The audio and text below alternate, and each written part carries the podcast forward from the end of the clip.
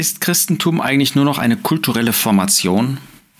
Diese Frage stellt sich, nachdem ähm, in der CDU, in der Christlich-Demokratischen Union, die Frage diskutiert wird, soll man das C christlich eigentlich noch in den Parteinamen halten?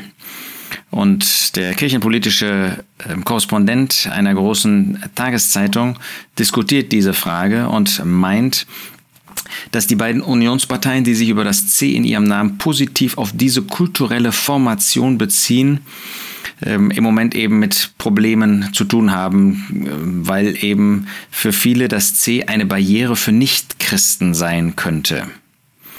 Das christliche Menschenbild kann auch teilen, meint der Korrespondent, Journalist, wer sich als Kulturchrist versteht, an gar nichts glaubt oder als Andersgläubiger hier eine Überschneidung mit seiner eigenen Religion erkennt.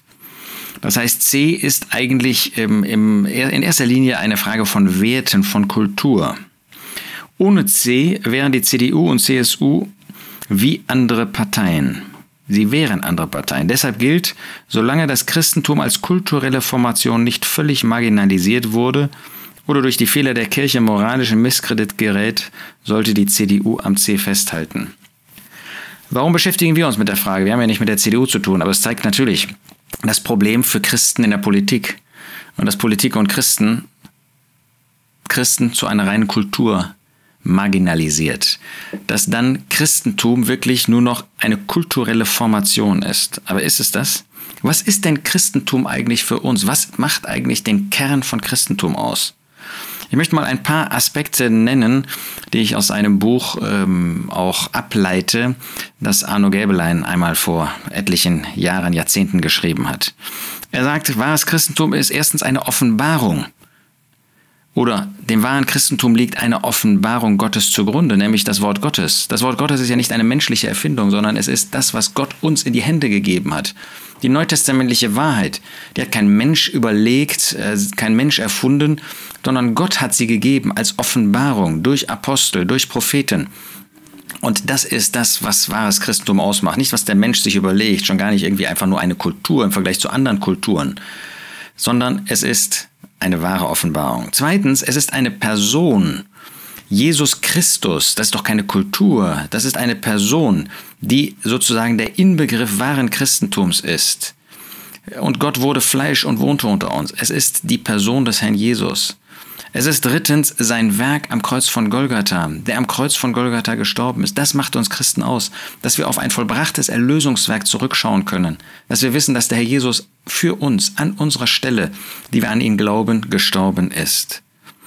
Dann kommt viertens hinzu, dass es verbunden ist mit der Auferstehung. Das ist doch keine kulturelle Frage, ob ich so oder so lebe, ein, ein bisschen Ethik hier, ein bisschen Ethik da, sondern es ist eine Person, die auferstanden ist. Das heißt, die gestorben ist, ein Werk der Erlösung vollbracht hat und dann auferstanden ist oder auferweckt worden ist aus den Toten. Ein Mensch, der lebt, obwohl er gestorben ist. Ein Mensch, der jetzt verherrlicht im Himmel ist und der so als der Verherrlichte im Himmel verbunden ist, untrennbar verbunden mit denen, die wahre Christen sind, die sein Leib sind, seine Versammlung, seine Gemeinde, seine Kirche. Fünftens, wahres Christentum ist eine Botschaft. Es ist eine Botschaft, die das Evangelium in die ganze Welt hinausträgt. Das hat der Jesus als Aufgabe den Aposteln gegeben, den Jüngern damals. Und wir dürfen heute weiter Zeugen sein. Und wer ein Evangelist ist, darf diese Botschaft auch als Evangelist mündlich oder schriftlich weitertragen. Und wir sollen das alle durch unser Leben und durch die Worte in unserem Umfeld tun. Es ist eine Botschaft, dass Christus in die Welt gekommen ist, um die Welt, damit Gott die Welt mit sich selbst versöhnt. Dass Christus gekommen ist und dass jeder jetzt auf der Grundlage dieses Werkes, das er vollbracht hat, Leben bekommen kann, Vergebung seiner Sünden bekommen kann, gerechtfertigt werden kann, wenn er Jesus Christus als Retter annimmt, wenn er dieses Erlösungswerk annimmt. Sechstens, wahres Christentum ist mit einer Kraft verbunden, einer Kraftquelle, ja einer Person, die in dem Gläubigen, in dem Erlösten und in der Gemeinde, in der Versammlung Gottes wohnt, dem Heiligen Geist. Das gab es zu keiner anderen Zeit, dass eine göttliche Person auf der Erde wohnt und zugleich ein verherrlichter Mensch im Himmel ist. Aber die christliche Zeit, das ist sie, wo der Heilige Geist in uns wohnt, persönlich und gemeinschaftlich. 1. Korinther 3, Vers 16, 1. Korinther 6, Vers 19. Wir sind persönlich der, also unser Körper, der Tempel des Heiligen Geistes. Und auch gemeinschaftlich wohnt der Geist Gottes in der Versammlung Gottes. Und das ist eine Kraftquelle, eine Kraft, die wirksam ist, auch wenn sie in äußerer Weise heute nicht mehr durch den Niedergang und durch unser Versagen nicht mehr so äh, sichtbar ist, wirksam ist. Aber sie ist da. Und in jedem Einzelnen kann sie diese Kraft auch weiter vollbringen. Und der letzte Punkt, den ich nennen möchte, der siebte. Dieses wahre Christentum ist verbunden mit einer Wiederkunft, nämlich der Wiederkunft des Herrn Jesus. Er hat gesagt, ich komme bald und werde euch zu mir nehmen. Er wird uns entrücken, er wird uns in den Himmel entrücken, er wird uns in den Himmel bringen. Wunderbar, dass wir ähm, darauf warten dürfen, dass äh, Christentum nicht ein, eine Religion für, den, für die Erde ist. Nein, Christentum ist der Glaube des Herzens, der auf den wartet, der wiederkommt. Das ist genau das, was die junge Gemeindeversammlung in Thessalonich ausgemacht hat.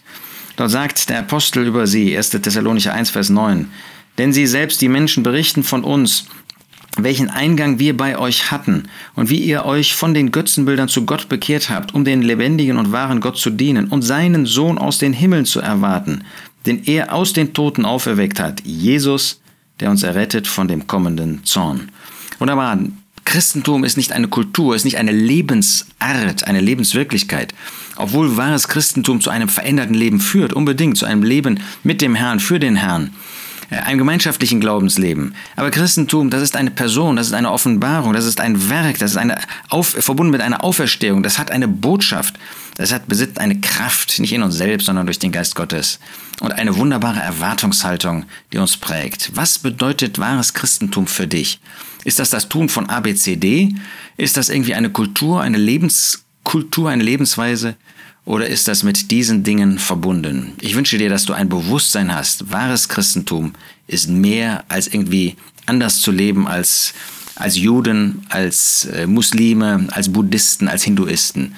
Es ist verbunden mit Gottes Offenbarung und der Person und dem allen, was wir vor uns gehabt haben.